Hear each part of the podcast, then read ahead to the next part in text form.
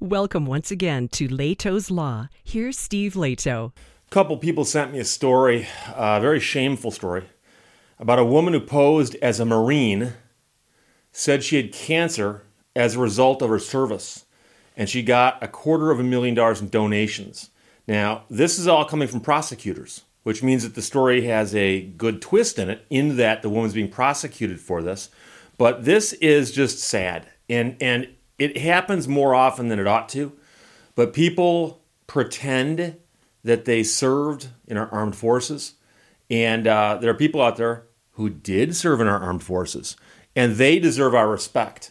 And people who act as imposters and pretend and lie and say that they served when they didn't uh, is a slap in the face to those who did. So, Chuck, USMC, sent me this note along with Andrew. Thank you very much for your service, Chuck. Uh, this is by Mark Lungariello from the New York Post. A woman from Rhode Island posed as a U.S. Marine Corps veteran with lung cancer in order to bilk Good Samaritans out of a quarter of a million dollars in donations and services. This is according to prosecutors.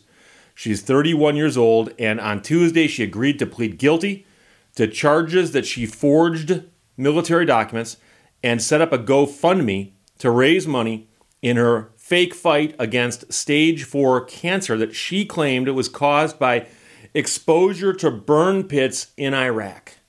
So she said, I was in the Marines, I was over in Iraq, got exposed to burn pits, now I've got lung cancer.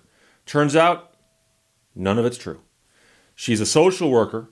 She received thousands of dollars from groups like the Wounded Warrior Project to pay for expenses, including home repairs and she obtained hundreds of hours worth of paid time off due to the faked illness.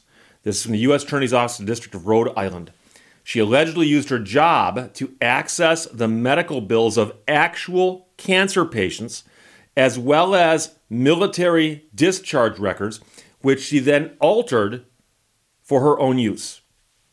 She joined the Veterans of Foreign Wars Post 152 in North Kingstown and appeared at functions in a Marine uniform decorated with medals that she borrowed from somebody. She had claimed to be a Purple Heart and Bronze Star recipient and that she had spent time in Iraq and Afghanistan. And by the way, I know people who've spent time in Iraq and in Afghanistan, and it, it wasn't a picnic. And so for someone just say, oh, yeah, I did too, is just the height of bad. Uh, she set up a GoFundMe page where she claimed the cancer was caused by exposure to burn pits in Iraq. Uh, she blamed her cancer from inhaling particulate matter from an explosive, though she never had cancer, never served in the military. Uh, she used her fake status and forged records to net hundreds of thousands of dollars from veterans groups of people who look to help including $225,895 from the Wounded Warrior Project and $14,972 in tuition and travel assistance from the group Creativets, according to prosecutors. She also fraudulently obtained 460 hours of emergency paid leave worth over $20,000 and 261 hours of federal leave time donated by other federal employees for her non existent sickness. Con artist was busted after two veterans grew suspicious. One logged into the Dana Farber Cancer Institute with the intent to pay a bill for her and discover that she didn't have an account there. So this guy thought, I'm going to pay one of her medical bills. I'm going to go in there and pay a medical bill for her. Turns out there weren't any because she didn't have medical bills like the type she described. Meanwhile, an Army veteran told the Daily Beast that she checked with a military contact about the woman's record and it started to unravel. They searched and said she never served. That night, I didn't sleep at all. Uh, the woman's from East Greenwich. She's charged with wire fraud, identity theft, forging a military discharge certificate, and fraudulent use of military medals. She faces a maximum of 24 years in prison, but as part of the plea agreement, prosecutors will recommend a lighter sentence but the judge is not bound by that recommendation. So at least she pleaded guilty to it. So that's okay. She reached a plea agreement. So that's a better end than forcing him to waste the money on a trial. Now, a lot of people are going to ask about stolen valor. Stolen valor. And you'll notice that she's been charged with a bunch of other things, including fraudulent use of military medals. But the Stolen Valor Act, which is what a lot of people are going to think of, was passed in 2013 and it replaced an earlier statute that was on the books referring to stolen valor. And the earlier version of the statute was struck down by the US Supreme Court because a guy was charged for wearing a uniform, a military uniform that he'd never served, but he pretended he did. And he got charged with that. And they said, well, he was just wearing it to make himself look like a big guy. He didn't actually do anything and he didn't actually make any money off of it. He didn't scam anybody. He was just doing it to like impress people. And and there's a lot of people out there who just BS people. And and this guy was doing that by wearing the uniform. And the Supreme Court said since he wasn't benefiting from it financially, uh, it's basically a form of free speech how you dress. And so if he wants to put on a uniform, he put on a uniform. And and I disagree with that. I disagree with that. I think it's kind of like a person putting on a police officer's uniform and walking around letting people think that they're a cop, right?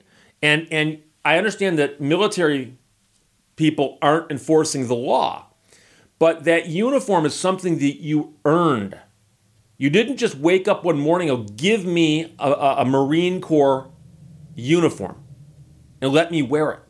You had to do some extremely difficult things to earn that uniform. And because of the fact that when you're in the service, technically speaking, your employer is the US government, it's the country.